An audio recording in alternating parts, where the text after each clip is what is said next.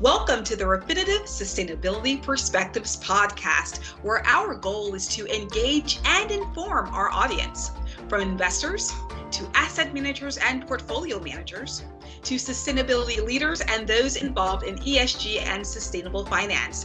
I'm Kisa Shreen, Today, we're going to get a 360 degree view of the sustainability bond market and the latest changes in this space, as well as the key trends we expect to see in 2021. To help us with this topic, we have with us Dana Villanova, Executive Director at IHS Markit, covering business development and ESG related initiatives in the Global Markets Group.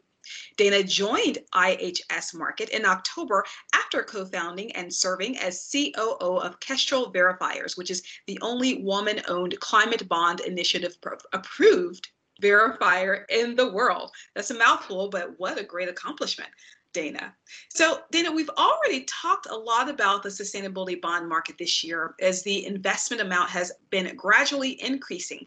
In Q3 alone, sustainable finance bonds totaled 154.8 billion. And that's even up 13% compared to the second quarter of 2022 and more than double the proceeds registered during the third quarter of 2019 and that's all according to Refinitiv's Sustainable Finance Review report which by the way you can download using the link in the episode description. But Dana I really want to start with point A could you help us understand why defining important concepts and having alignment on definitions is so important as it relates to the sustainability bond universe? For sure. Kisa, thank you so much for that introduction. I'm happy to participate in trying to clarify some of these terms.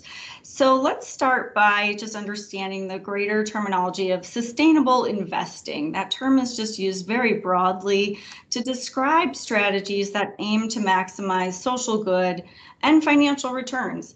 But when we get into sustainability bonds specifically, I narrowed it down to four uh, definitions um, so, as, as was stated in previous episodes, the International Capital Markets Association, the ICMA, has written guidelines for the green bond principles, social bond principles, and when you put green plus social, you get sustainability bonds. And each of those items have to adhere to the four pillars that the ICMA set forth. So it's use of proceeds, process for project evaluation and selection, management of proceeds, and reporting. And so whether uh, so green plus social equals sustainability bonds. The second type would be sustainability linked bonds or SLBs. These are a type of bond instrument where the financial and or structural characteristics can actually vary depending on whether the issuer achieves predefined sustainability or ESG objectives. So basically, if they fail to meet the targets that they set forth, a trigger will occur and a step up coupon will happen where they actually have to pay investors more if they don't meet their objectives. The third type would be a sustainable development goal linked bond, also a mouthful, where these deals are targeted to hit uh, the 17 UN SDGs or or or a few of them. So the 17 United Nations Sustainable Development Goals cover topics such as poverty, hunger, healthcare, um, equality, affordable and clean energy, climate action, and so on. And the fourth type and there are many now. So the fourth type would be what are called sustainable development bonds. And these are simply bonds that are issued directly by the World Bank. Love that you were able to really break that down very clearly for, for us. So, the four different types. I want to get into a bit of a deeper level of detail now that we have um, clarity on what each of the four types are, Dana. Could we talk a bit more in detail about deal types. And so we talked about what the bonds look to accomplish, what these different tools look to accomplish. Let's talk about deal types in context of what the bonds look to accomplish. Sure thing. So, starting with number one, ICMA sustainability bond. So, keeping in mind, this is a bond that has a green component plus a social benefit. So, a great example would be affordable housing. Um, New York City Housing Development Corporation has issued sustainability bonds, and this is where the green component would be the building itself uh, met LEED certification standards for energy efficiency and environmental considerations. And then, of course, the social component being that these buildings serve the most vulnerable of New Yorkers. Um, number two, sustainability linked bonds. Again, this is where the coupon steps up if the issuer does not meet their targets. So in deals past, we saw the step up coupon offer at 25 basis points. However, more recently, Chanel, the luxury apparel brand, increased their offering to be 50 to 75 basis point step up if they fail to meet their renewable and emissions targets. The third type would be sustainable development goal linked bonds, again related to the 17 UN SDGs. In September of this year, Mexico became the first sovereign to sell a bond of this type. Um, that transaction totaled 890 million. It's a seven-year bond, and those funds will be dispersed throughout Mexico to serve programs that combat issues such as literacy, um, school attendance rates, health services, and um, the absence of electricity in some areas of the country. And finally, the fourth type, sustainable development bonds issued by the World Bank. Earlier this year, the World Bank raised a record-breaking 8 billion, and these funds will be used to support their member countries specifically for COVID response measures. So 40 million will go to Lebanon for purchasing medical equipment, and a billion of it will be going to India to expand their laboratory capacity and increase training wow, those are some large numbers. And so my first thought is can we expect to see this market increase? Do you think it's reached a certain inflection point? What are your thoughts about where the market's going to go as we see such large numbers? Can we really expect expansion here? Yeah, Kisa, that's a really interesting question. Um, certainly no one can predict the future, but there's a couple of factors here we are at the beginning of the largest transfer of wealth in human history. So, as younger investors are inheriting money and coming into their own money, they're making their investment decisions not just based on returns, but on social benefit. So, I think the demand is certainly not slowing down, nor is the need. Um, we we see real global issues happening: fire, floods, sea level rises, climate related issues. Um, so between the need and and the investor demand, I really do see that this is going to continue on an upward trajectory. Um, it's a bit hard to quantify because deals are are sometimes not tracked as sustainable, uh, and there isn't one central repository yet to track um, and monitor these deals. But according to different sources, the market could um, be up anywhere from 15 to some predictions are as high as 50 percent. So let's talk about this in the context of current events, specifically current events that we're seeing in the US. With the Biden Harris administration specifically, we've talked about commitments in the past that we're seeing from that administration. Do you expect Dana to see um, there to be a huge expansion in the initial, say, months after the new administration takes over? Do you see certain benchmarks happening after a certain period of time? Tell us about your thought about the next four years, what they look like, and at what periods we can see expansion over those four years and why. That's a great and timely question, Kisa. Thank you. Um, yeah, the president elect has made it really clear that his administration fully intends to reestablish America as a leader in combating climate change. So I think the swift appointment of John Kerry as climate envoy sends the message that the U.S. is really devoted to climate change, not just domestically, but also as it pertains to foreign policy. Um, you know, he acknowledges that this is going to take the combined efforts of many governmental agencies. So the leaders that he's in the process of selecting for agencies such as the EPA, uh, these are individuals who are really well known as environmental advocates and folks that have spent their entire lives and careers dedicated to these issues. Um, so we should see some real change coming out of these agencies. Um, As for longer term benchmarks or goals over the next four years, well, first off, he has stated that we are going to re enter the Paris Climate Agreement. And this agreement aims to reduce greenhouse gas emissions worldwide. Uh, sadly, we're actually the second largest emitter after China. So, for the US to renew our pledge um, really sends a strong message.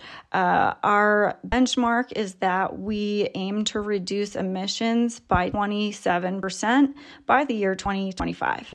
So I think that these early decisions really demonstrate that this administration wants to restore our reputation as it pertains to combating climate change, and that we want to move forward and be seen as a country that leads by example. So, in terms of leading by example, that's a really great intro. One of the areas clearly that the administration is focusing on, um, in addition to some of these others around the economy, is the pandemic and really ensuring that we can get that under control. I'm wondering, as it relates to the pandemic in context of social bonds, are you seeing trends that are sustainable um, in the area of pandemics? And I say that because um, outside of the U.S. and what we've seen over the past several months, we know that there have been pandemic um, financial tools that have been used globally for a very long time. So even though this might be something new to certain regions in the US, it's something that's existed for a while. So what are your thoughts about the pandemic related bonds as we move forward? Yeah, um, what a huge topic, right? So this this subject spans so many asset classes. We're talking about sovereign response, supranational uh, such as the Asian Development Bank. We're talking about corporate bonds, and we're certainly talking about U.S. municipality bonds, which is my particular specialty. So, uh, we mentioned earlier that the World Bank already issued that $8 billion uh, transaction to help combat um, COVID and help struggling countries with their efforts. But to bring it back to the U.S., we have over 56,000 municipalities here, um, from the city, town, local gov- uh, local county uh, levels, all, all the way up to um, school districts and transportation systems, airports.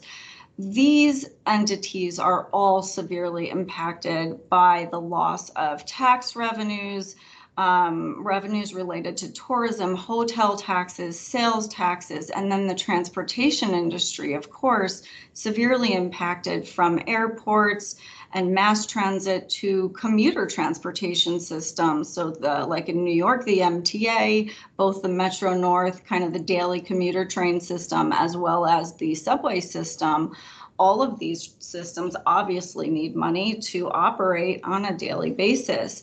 And without the revenues coming in, they will need support from the federal government. They will need to issue more debt. And so, if the debt that they're issuing has any uh, criteria that meet the standards for social, uh, green, or sustainability bonds, certainly we'll see more issuance in those fields. Wow, Dana. So also, I know that in many cases, there we're talking about some of the benefits and what we expect to see in the future from a positive perspective. But we know that there are issues that have really been around for a long period of time. I want to name some of those issues and just get your first um, response in terms of what's being done around them. First of all, transparency. What's being done around greater transparency and providing that? Yeah, transparency definitely continues to evolve in this space. And I think three things are going to really help. Um, one is going to be policy, regulation, rulemaking. Um, two is going to be disclosure and reporting. And three is going to be um, data consistency. So, on one, um, policy regulation. So, whether that's going to be the SEC, the European Commission, or the MSRB in the municipal space, um, I think any rules set forth are really just going to make it easier for investors to identify sustainable investments and ensure that those investments are credible. Uh, number two, disclosure and reporting um, by the issuers. So, if the issuers are reporting annually, if they're continuing to provide updates on the progress of their projects and the use of proceeds, um, I think that will give investors um, greater peace of mind. And then number three, um, data consistency. So, for example, um, if you were to Google search right now um, just how many sustainability bonds were issued last year, you're going to find different numbers from different sources. Um, at IHS Markit, we have a deal origination system for U.S. municipal bonds that pretty much every deal coming to the market um, enters through our system. So, we've added fields to the screen um, where deals will fill out, you know, is this um, being labeled as a green, social, sustainability, or climate bond? Yes, no. Um, did this deal adhere to international standards such as the ICMA or Climate Bonds Initiative? You know, yes, no. Um, did this deal self label um, or did they hire a verifier, which provides a second party opinion? Um, so capturing that data at origination and being able to then compile that into database of such, I think um, will definitely help provide uh, greater transparency into the marketplace. And let's talk about consistency too. I noticed you got there. I really wanted to go through that consistent reporting. You started talking about that, but how is that going to be rectified, do you feel, in the future? Yeah, consistency will have to be addressed with a variety of solutions. And again, tough question because I think those solutions are going to end up being very sector specific. But to name a few items, um, I think uh, addressing frameworks, um, there are so many frameworks out there right now that I think we'd like to see some coalescing around a few frameworks. Um, same thing with ESG scoring providers. And then also, I think the market would like to see um, approved verifiers and second party opinions on more transactions. Um, and finally, establishing universal reporting standards. And again, those standards could be sector specific, but just that every every issuer in that sector report in the same way. Um, so, for example, here in the US, I'm on the GFOA committee uh, working group trying to establish ESG reporting um, guidance for US municipalities.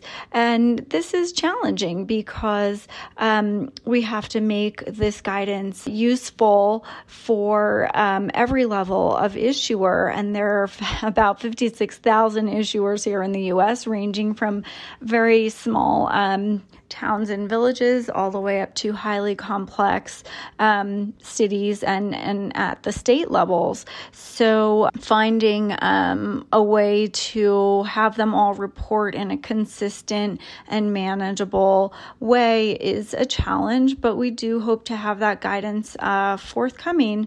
So, hopefully, if we address um, some of these factors, the market will start to see some greater consistency in this space. And in terms of keeping with the theme around your initial thoughts, what is your initial thought around aligning incentives for both investors and, and issuers as well? Tell us about how we can see that taking shape in the near term. Yeah, that is a super interesting question because, you know, initially you have investors wanting to do good with their money. You know just take your own your own personal money for example. If you had the choice to invest in a uh, a tobacco company or renewable energy company you know that's a personal choice. But where's the financial incentive there? And then as well as for the issuer side of the equation if you're an issuer uh, what incentive are you given to issue a green bond or a sustainability bond versus uh, not so, what came to my mind, and, and it's been discussed widely uh, here in the US, um, many of us that have been around long enough remember the Build America Bonds program, the BABS program, which Obama had put into place through the American uh, Recovery and Reinvestment Act.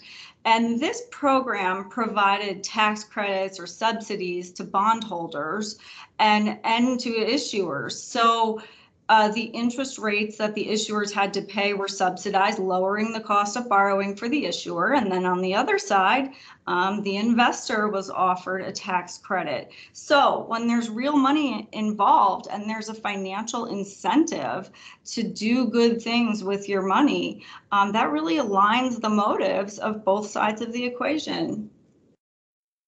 And Dana, why should investors now feel confident around the sustainability shift? What should really influence an investor to choose this sustainability bond or this sustainability tool or asset as part of their portfolio mix? This is really the perfect question to conclude on because I feel like it encompasses just about everything we've talked about today. So, what could influence an investor to choose a sustainability bond? Well, back to the first four definitions we talked about. Um, perhaps they feel strongly about the 17 UN SDGs.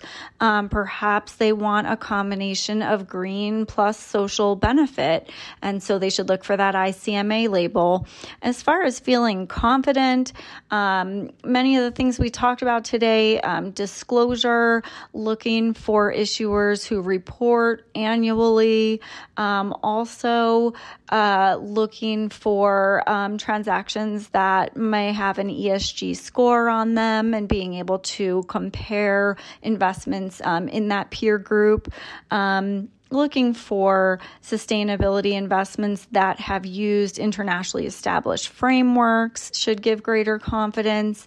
Um, as well as you know deals that use uh, approved verifiers and have second party opinions and then finally on the subject of data and technology, investors have an incredible amount of tools and data that they can use to um, select investments that they feel comfortable with and that are aligned with their values. So you can actually um, use exclusionary practices such as I do not want to be invested in weapons manufacturers or fossil fuels, and I do want to be invested in renewable energy or clean water projects.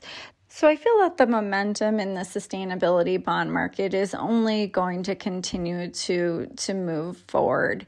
Um, again, circling back to a topic of today, I think the incoming administration is going to be very supportive of this space, and um, it's going to be a really exciting four years to see how this sector evolves great. That has been been such an informative um, conversation, Dana. So first of all, and most importantly, the different types of the definitions for these different types of assets. Sustainability bonds, you have green plus social. I love the way you said that. That equals a sustainability bond. Then secondly, we talked about sustainability linked bonds and the performance penalties that are attached to that, i.e., if there, there's a failure to meet certain targets, a trigger occurs, and then there is a payment um, that has to be made to investors. They get paid more.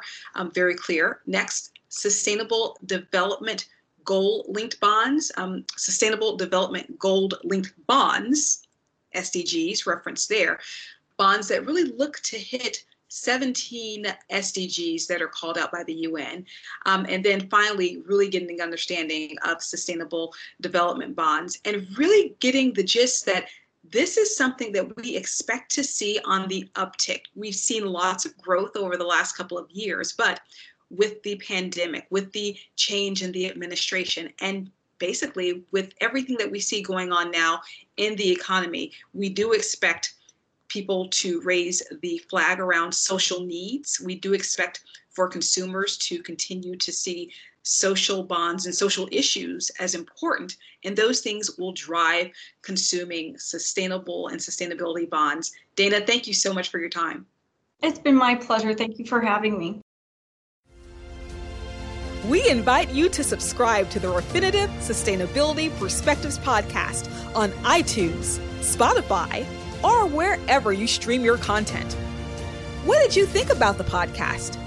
Leave us a review on iTunes or follow us on LinkedIn and Twitter for updates on our show.